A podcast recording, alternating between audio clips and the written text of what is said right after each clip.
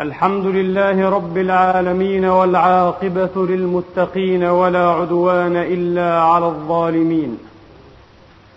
إن الحمد لله نحمده ونستعينه ونستغفره ونعوذ بالله من شرور أنفسنا وسيئات أعمالنا. من يهده الله فلا مضل له ومن يضلل فلا هادي له وأشهد أن لا إله إلا الله وحده لا شريك له وأشهد أن سيدنا ونبينا وزعيمنا محمدا عبده ورسوله. صلى الله تعالى عليه وعلى آله الطيبين الطاهرين وصحابته الأشاوس الميامين وأتباعهم بإحسان إلى يوم الدين وسلم تسليما كثيرا. عباد الله أوصيكم ونفسي الخاطئة بتقوى الله العظيم ولزوم طاعته. كما أحذركم وأحذر نفسي من عصيانه ومخالفة أمره. لقوله سبحانه وتعالى من عمل صالحا فلنفسه ومن أساء فعليها وما ربك بظلام للعبيد. أما بعد أيها الإخوة المسلمون الأفاضل يقول الله سبحانه وتعالى من قائل بعد أن أعوذ بالله من الشيطان الرجيم بسم الله الرحمن الرحيم. سبحان الذي أسرى بعبده ليلا من المسجد الحرام إلى المسجد الأقصى الذي باركنا حوله الذي باركنا حوله لنريه من آياتنا إنه هو السميع البصير. وآتينا موسى الكتاب وجعلناه هدى لبني إسرائيل. ألا تتخذوا من دوني وكيلا. ذرية من حملنا مع نوح إنه كان عبدا شكورا. وقضينا إلى بني إسرائيل في الكتاب لتفسدن في الأرض مرتين. لتفسدن في الأرض مرتين ولتعلن علوا كبيرا. صدق من هذا كلامه ومن هذا خبره ومن هذا تحذيره وإنذاره. صدق الله العظيم. وبلغ رسوله الكريم. ونحن على ذلك من الشاهدين. فاجعلنا اللهم من شهدائك شهداء الحق القائمين بالقسط وأمتنا على شهادة الحق في معركة الحق. آمين اللهم آمين. أيها الإخوة المسلمون كما لا يخفاكم المسجد الحرام الشريف هو ثاني القبلتين وأما أولى هاتين القبلتين فهو المسجد الأقصى المبارك. أولى القبلتين وثالث الحرمين الشريفين الحرم المكي والحرم المدني زادها الله جميعا تشريفا واعظاما وكرامه ومهابة وبرا. له في فؤاد كل مسلم مكانة خاصة. لا تدانيها إلا مكانة هذين الحرمين الشريفين. هذه المساجد الثلاثة التي أخبر مولانا عليه الصلاة وأفضل السلام أنه لا تشد الرحال إلا إليها. أي لا ينبغي أن تشد الرحال وأن تضرب أكباد الإبل للسفر إلا إلى هذه المواطن المساجد المقدسة الثلاثة. فلا يجوز أن تشد الرحال إلى أي مسجد آخر لأي اعتبار من الاعتبارات كأن دفن فيه ولي من الأولياء أو عالم من العلماء أو مجتهد من المجتهدين أو ما نسب إليه مما ينسبه الناس ويعوزه التحقيق من قدسية المكان أو قدسية الشخص وما إلى ذلكم. والأحداث الأخيرة التي اجترا عليها أعداء الله وأعداء ملائكته وأعداء رسله وأعداء البشرية كافة اليهود. ونحن لا نفرق بين اليهود وبين الصهاينة. اليهود هم اليهود. وما أخبر الله عنهم إلا بهذا اللفظ. وما أخبر عنهم رسول الله إلا بهذا اللفظ. ومن اللغط ومن الغباء والسخف والسذاجة أن يفرق بعض بين اليهود وبين الصهاينة. وبين يهودية غير صهيونية. نعم قد يمكن أن يكون هناك جزء يسير وبسيط لا حساب له. من اليهود الذين يناوئون ويناهضون مخططات الصهيونية العالمية. نحن لا ننكر ذلك لكن الأقل لا حكم له منطقا وعقلا وشرعا. الأقل دائما لا حكم له. لا حكم له بالذات في أمثال هذه المواطن وفي أمثال هذه الجرائم وفي أمثال هذه الجرائر. أعداء الله أخبر الله أنهم أعداؤه. أعداء ملائكته وبالذات جبريل. قل من كان عدوا لله وملائكته إلى آخر الآية وجبريل وميكال.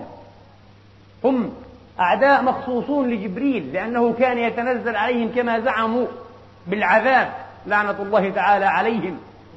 أعداء الملائكة وأعداء الرسل بل قتلة الرسل هم. هم الذين قتلوا وذبحوا أنبياء الله ورسله. حتى أخبر عنهم أصحاب التواريخ أنهم ذبحوا في يوم واحد سبعين نبيا من أنبيائهم. وعلقوهم في السوق. كالسخلان أو كالماعز أو كالشياه من عراقيبهم ومن رؤوسهم. سبعون نبيا يا عباد الله. في يوم واحد هؤلاء لن يتورعوا حين تواتيهم الفرصة عن أن يبيدوا أمة محمد عن آخرها. أمة محمد التي ما زال فيها المغفلون وما زال فيها المتجاهلون الذين لا يحبون حتى أن يسمعوا أمثال هذا الكلام لأن هذا الكلام يخيفهم. كثير من هؤلاء الرعديدين الجبناء يخافون أن يسمعوا كلمة الحرب. لا حرب لا لا حرب. السلام قادم المفاوضات مستمرة لكن الحرب مستبعدة. لماذا؟ لماذا مستبعدة؟ قد تواطأ الشرق والغرب كما سيأتيكم بيانه مدللا مفصلا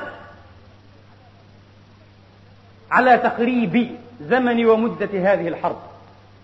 هم يخططون لها في شرقهم وفي غربهم مئات الملايين من الأصوات وأهل الفكر والصحافة والإعلام والإذاعات مئات الملايين. ونحن عن ذلك غافلون المحنك فينا والفاقه هو الذي يعرف تفاصيل الأصولية الإسلامية. والجماعة الفلانية فعلت كذا والجماعة الفلانية نسفت وهذه قتلت وهذه ذبحت وهذه جماعة يقودها فلان وهذه يقودها علمتان لكننا نعرف شيئا عن الأصولية المسيحية. عن المسيحية الصهيونية التي يبلغ تعداد أتباعها مئة مليون في أمريكا وحدها. وتريد القضاء على كل ما هو عربي وإسلامي. موجودة. نحن لا نفتئت عليهم. لهم أكثر من 1300 إذاعة مسموعة فقط. تبث هذا الكلام. ليل نهار.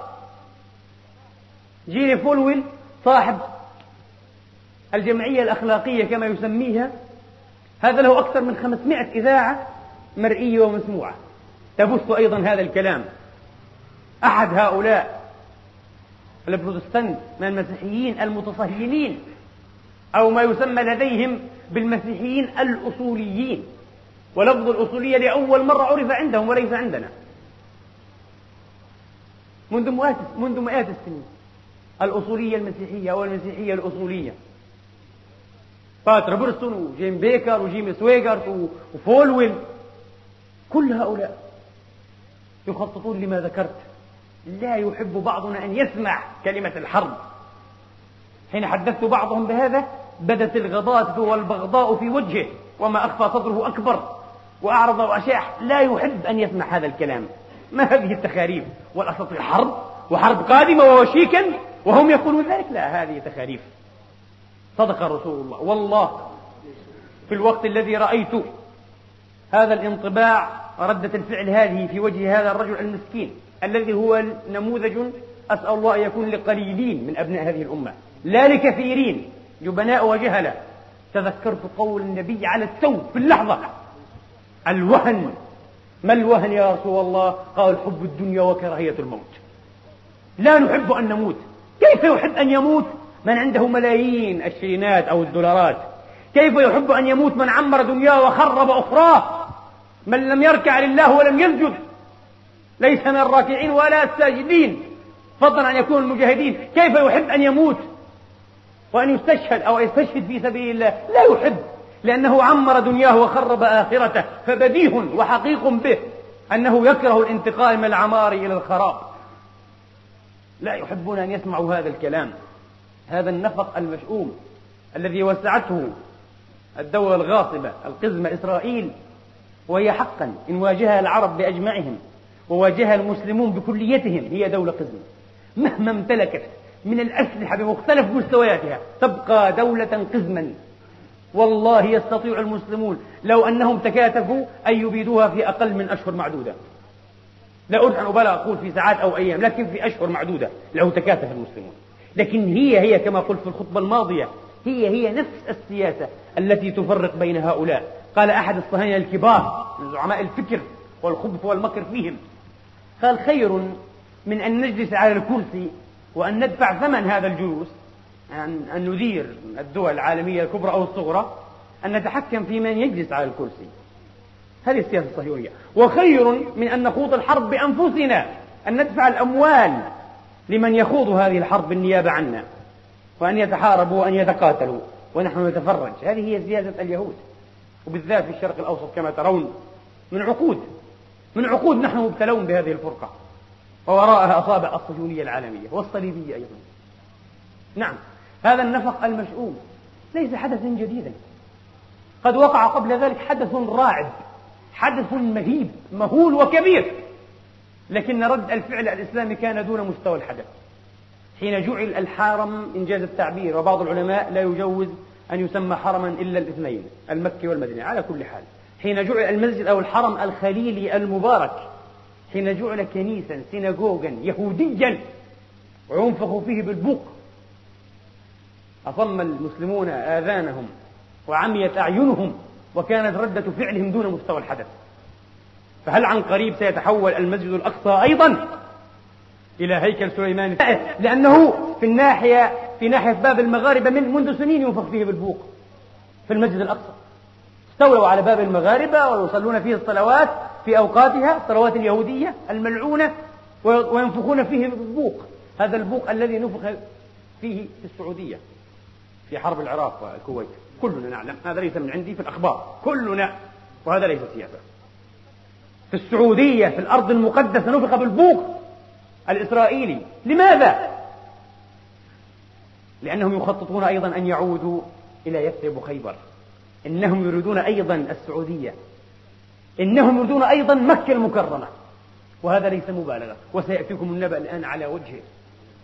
عندما دخل ديان لعنة الله تعالى عليه الأعور المجحوم عندما دخل في يونيو 67 القدس واحتلها وقال محمد مات وخلف بنات لم يجد مجابهة ولا مناضلة كالتي كان يتوقع أن تكون من المسلمين من أحفاد محمد ومن أتباع محمد عليه السلام. ماذا قال؟ صرح في الصحف العالمية صوتا مسموع جهير. قال نحن استولينا على أورشليم وبقي أن نستولي على يثرب وخيبر على المدينة المنورة على يثرب وخيبر. واسمعوا الآن ما قرأته في كتاب حييم وايزمان التجربة والخطأ. كتاب كتبه هذا الرجل بلغته الأم وترجم. كتاب التجربة والخطأ. يقول هذا الرجل عندما استولينا 67 عام 67 على القدس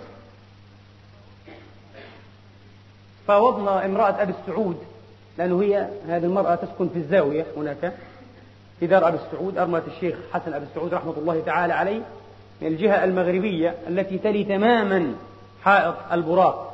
الذي يسمونه الحائط الغربي أو حائط المبكى. فوضناها على أن تترك البيت وتترك الزاوية حتى ينسفوهما وحتى يتمحض أو يتمخض آه حتى يتمحض هذا المكان لهم فقط لليهود. حائط المبكى هذا له علاقة كبيرة بهيكل سليمان بالهيكل الثالث الآن. فرفضت المرأة. قال وايزمان لكن بعد فترة أجبرت. وهدمت الزاوية والدار بالقوة وأكرهت المرأة فكرهت الحياة وخرجت لاحقة بأحفادها في السعودية.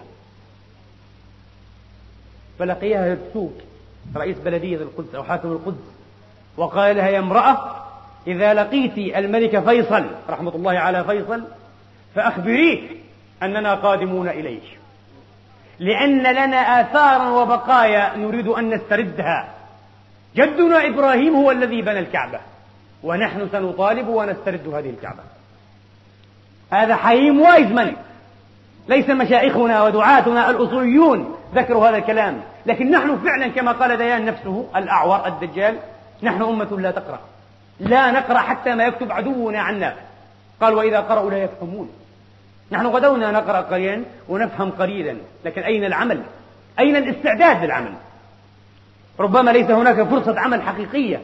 ضد هؤلاء الشراذين الشذاذ. لكن أين الاستعداد النفسي والإيماني والعقدي للعمل؟ والاستعداد لا يكون بأمثال خطب هذه الحماسية. لا تسمن ولا تغني من جوع. كما يخطرنا الصمت تخطرنا هذه الخطب ألف مرة أيضا. لأنها قصاراها. أن تنفس عنا تنفيسا وجدانيا.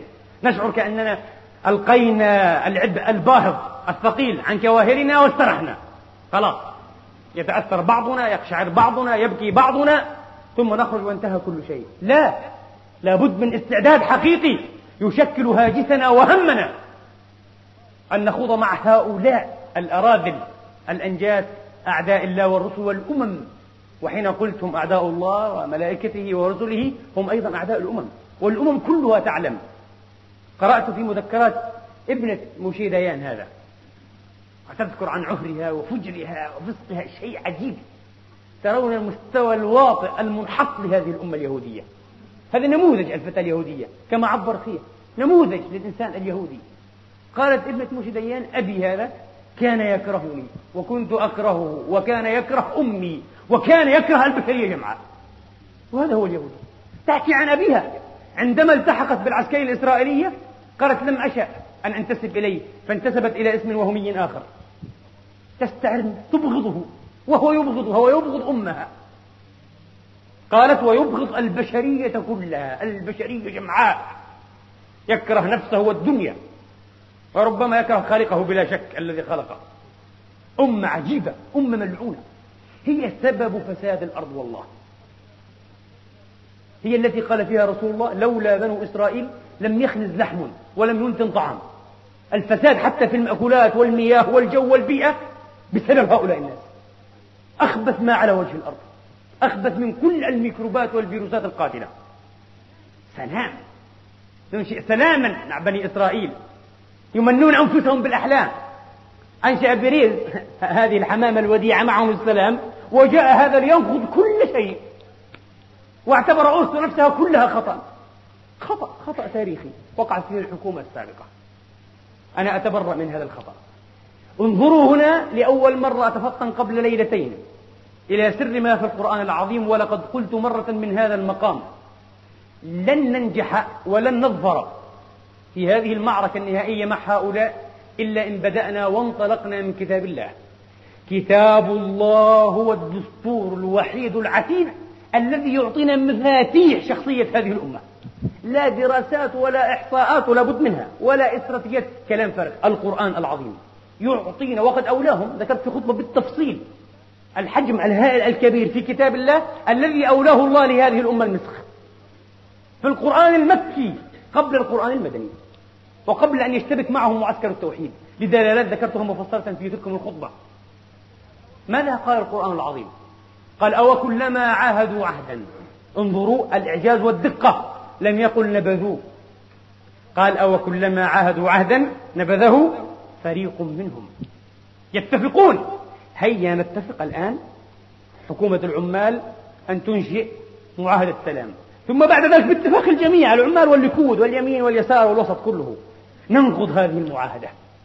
لكن ليس باسم حكومة العمال باسم حكومة جديدة تتبرأ من السياسة الأولى. وهذه سياسة والسياسة كما قال الغربيون هي فند الكذب. سياسة يتبرأ منها الإسلام. الإسلام يواجه الكذب بالقوة ويواجه الصلف بالسيف. الذي يخشاه بيريز والذي قال وتعقب على قولي في آخر خطبتي. قال لا يمكن أن ينشأ سلام حقيقي والإسلام في هذه المنطقة شاهر سيفه. ولا يمكن لإسرائيل أن تنام عينها وأن تستقر حتى يغمد الإسلام سيفه وإلى الأبد. خسئت يا عدو الله يا بريز حمامة السلام. كلهم ذئاب في أثواب حملان. خسئت لن يغمد الإسلام سيفه. وقد أخبرنا مولانا رسول الله جزاه الله عنا خير ما جزى رسولا عن أمته في سلمها وحربها في أمنها وخوفها حين قال والجهاد ماض إلى يوم القيامة. الجهاد في أمتي ماض إلى يوم القيامة وإن سموه تطرفا وأصولية ورجعية هو جهاد وماض بشروطه الشرعية. إلى يوم القيامة لا يبطله عدل عادل ولا جور جائر. إن تخاذل المتخاذلون وخاف الرعديدون وتملق الوصوليون. وتكعكع أصحاب المصالح والمطالب سيبقى الرجال الأشاوس الأماجد الذين يضحون بكل شيء في سبيل عقيدتهم وأمتهم ومقدساتهم. سيبقى في هذه الأمة وبالذات في تلكم المنطقة. فقد أخرج الإمام أحمد في مسنده عن أبي أمامة الباهلي رضي الله تعالى عنهم وأرضاهم أجمعين. قال قال رسول الله صلى الله عليه وآله وأصحابه وسلم لا تزال طائفة من أمتي ظاهرين على الحق لعدوهم قاهرين حتى يأتيهم أمر الله عز وجل وهم كذلك. قالوا أين هم يا رسول الله؟ قال في بيت المقدس وفي أكناف بيت المقدس. إلى يوم الدين حتى يأتي أمر الله وهم شاهرو السيف الذي يخشه بيريز وأمثاله.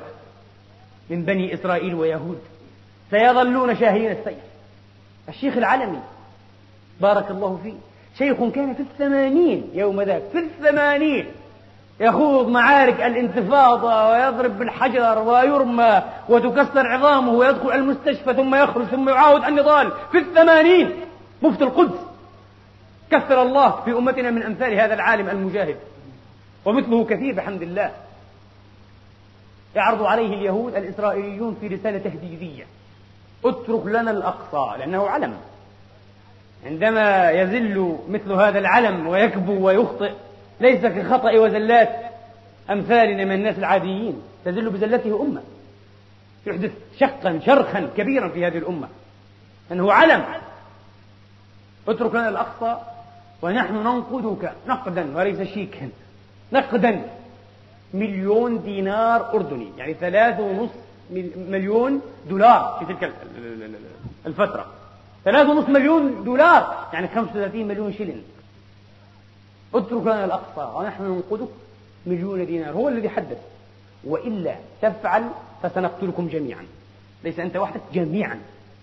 وأبى الشيخ وفضح هذا التأمر الخسيس الذي لا يسوغ ولا يجوز إلا مع أمثالهم إلا مع أمثال بني إسرائيل. الذين يبيعون كل شيء لقاء المال ولقاء المتع واللذائذ. هذه الأمة الخسيسة كلا. أمة محمد لن تغمد سيفا لن يغمد سيف الإسلام. الذي يخوفون به. أعتقد الكونغرس هو الذي صنع هذا الفيلم في جزئين. سيف الإسلام. يخيف العالم ويرعب العالم من الإسلام. الإسلام هو دين السلام حقا لكنه دين السيف والقوة حين يجب استخدام السيف وأن يصار إلى القوة. هذا هو الإسلام. دين العزة. نعم. نعود إلى ما كنا فيه. إذا استولينا على أورشليم. ونحن في طريقنا أن نستولي على يثرب وخيبر.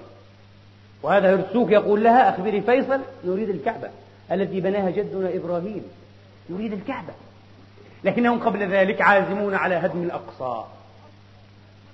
على تسويته بالأرض مسرى رسول الله عليه الصلاة وأفضل السلام نقطة التقاء الأرض بالسماء. على أن يسووه بالأرض هم عازمون. هذه عقيدة. عقيدة. لما دخل القدس مدنسين ومشوهين في السبعة وستين مباشرة عقدوا مؤتمرا عالميا لحاخامات وربيي اليهود من مختلف بقاع العالم وأصقاعه. فاجتمعوا. اجتمع حاخاماتهم وأحبارهم ورهبانهم. اجتمعوا وقالوا لا بد جاءت الفرصة التاريخية المواتية أن نقيم الهيكل الآن. الآن نبدأ نقيم الهيكل. فقال لهم وزير الأديان ما أدري اسمه زير أخبار هارتفك زير قال لهم لا. أنا لا أناقش أحدا في مسألة أن الهدف الرئيس والنهائي لنا هو إقامة الهيكل. أنا مؤمن بذلك وزير الأديان. ولكن أناقش في مسألة التوقيت. فالوقت ليس مناسبا. الوقت لما يحن بعد لكن حين يحين يقول هو هذا الرجل زيرخ حين يحين الوقت فإنه لا بد من زلزال يقوض الأقصى ويسويه بالأرض ونبتني فوقه الهيكل. الثالث لا بد من زلزال. هم يحدثونه. لكي نبني لكي نبني أو نبتني هذا الهيكل. في الثمانينيات دخل مرة جندي إسرائيلي من المتدينين. وهو في كامل لبسته العسكرية. فأبى عليه الحراس المسلمون من حراس المسجد المبارك فهددهم بالقتل. فاستدعوا له ضابطا صهيونيا يهوديا مثله. فجاء الضابط وراطنه بالعبرية التي يفهمها الحراس بلا شك. وكانت ترجمة ما حدث بينهما أن قال له أنا أريد أن أدخل لأصلي. صلاة قال نعم. لكن ليس هذا الوقت.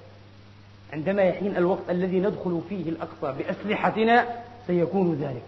قال أيها الضابط المبجل وهل هذا الوقت بعيد؟ قال لا. فأدى له التحية وخرج. قريب اطمئن. قريب. استولوا على جزء من كما قلت. ينفقون فيه بالبوق ويصلون صلاتهم. النهار والليل.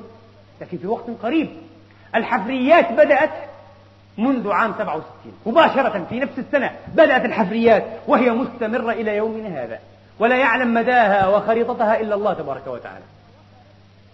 طبعا المعلومات المؤكدة أنها وصلت تماما إلى قاع الصخرة إلى النقطة مباشرة التي تلي الصخرة من جهة السفل إلى قاع الصخرة وصلت. وبالتأكيد وصلت إلى قريب من المسجد الأقصى نفسه لأن الحرم حرم كبير له أبواب كثيرة. وهناك المسجد الأقصى صاحب ذو القبة. الرمادية أو الرصاصية وهناك قبة الصخرة مسجد قبة الصخرة.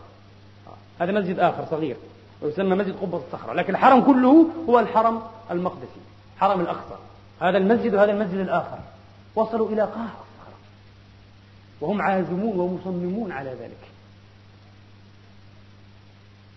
في الغرب بالذات في الغرب الأمريكي هناك حوالي 100 مليون بروتستانتي من الأصوليين المسيحيين.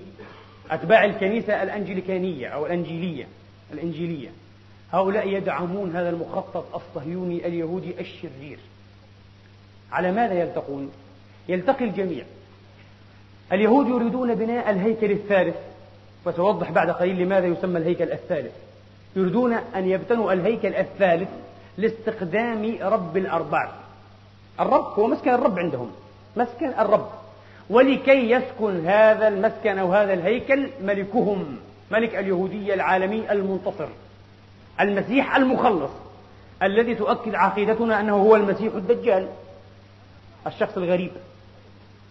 والنصارى أيضا مستوحين رؤيا يوحنا في الإنجيل في آخر الإنجيل هناك رؤيا يوحنا من قرأ رؤيا يوحنا يفهم هذه المعلومات. مستوحين رؤيا يوحنا في العهد الجديد أو الإنجيل ربطوا بناء هذا الهيكل بمجيء المسيح عليه السلام للمرة الثانية العود الثاني للمسيح في العهد الألفي السعيد كما يسمونه في العهد الألفي السعيد. إذا هذا المسيح يأتي لأول مرة مسيح اليهود الكذاب ومسيح النصارى يأتي للمرة الثانية. قال أحد الصهاينة مرة لأحد المبشرين والقسس العظماء من أصحاب المسيحية الأصولية والأصولية المسيحية قال له نحن جميعا متفقون على وجوب إقامة الهيكل على أنقاض الأقصى. فلنعمل فيما اتفقنا عليه. ونختلف في المسيح. أنتم تدعون أنه سيأتي للمرة الثانية. ونحن نجزم بأنه سيأتي للمرة الأولى. فلنبني الهيكل أولا حتى إذا عاد المسيح حللنا هذه الخلافات بيننا. نعمل فيما اتفقنا عليه. كما يقول علماؤنا قاعدة ذهبية. نعمل فيما اتفقنا نحن متفقون على وجوب إقامة الهيكل. ولذا يؤكد هؤلاء جميعا اليهود وبالذات هؤلاء النصارى الأصوليون أنه لا بد من قيام حرب عالمية ثالثة يباد فيها الوثنيون. هكذا يقولون وهذا تعبير وليس تعبيري أي العرب والمسلمون. يباد فيها الوثنيون. هناك في أمريكا 85 مليون مسيحي أصولي يعربون عن هذا المعتقد وأنه لا بد أن تكون هذه الحرب نووية. لذا هؤلاء 85 مليون مغرقون بعد الإغراق في تشجيع التسلح النووي. لابد لماذا؟ لأن رؤيا يوحنا اللاهوتي في آخر العهد الجديد تؤكد أن هذه الحرب ستكون حربا نارية وأن الأرض ستحترق بالنار. قالوا هذا لا يفسر إلا بالحرب النووية. وقد ألف أحد زعمائهم كتابه كوكبنا أو كوكب الأرض العظيم الراحل. طبع منه في السبعينيات ثمانية عشر مليون نسخة. 18 مليون نسخة. والذين قرأوه بلا شك أضعاف أضعاف الذين اشتروه مطبوعا. وكان ممن قرأه رونالد ريغن الذي هو أعتى من يصرح بهذه العقائد وصرح بها مرات ومرات. وبالذات قبل توليه الرئاسة رئاسة الأمم المتحدة. مرات ومرات. وهو صديق حميم لجيم بيكر وجيمي سواغرت وجيري فولويل وبات روبرتسون وأمثال هؤلاء الأصوليين المسيحيين المتطرفين. دعاهم مرة إلا روبرتسون في لقاء خاص في الخمس وثمانين وقال لهم إنني أشعر وأتحسس أن الولايات المتحدة الأمريكية على شفا صحوة روحية. بأمثال أفكاري هذه المتطرفة.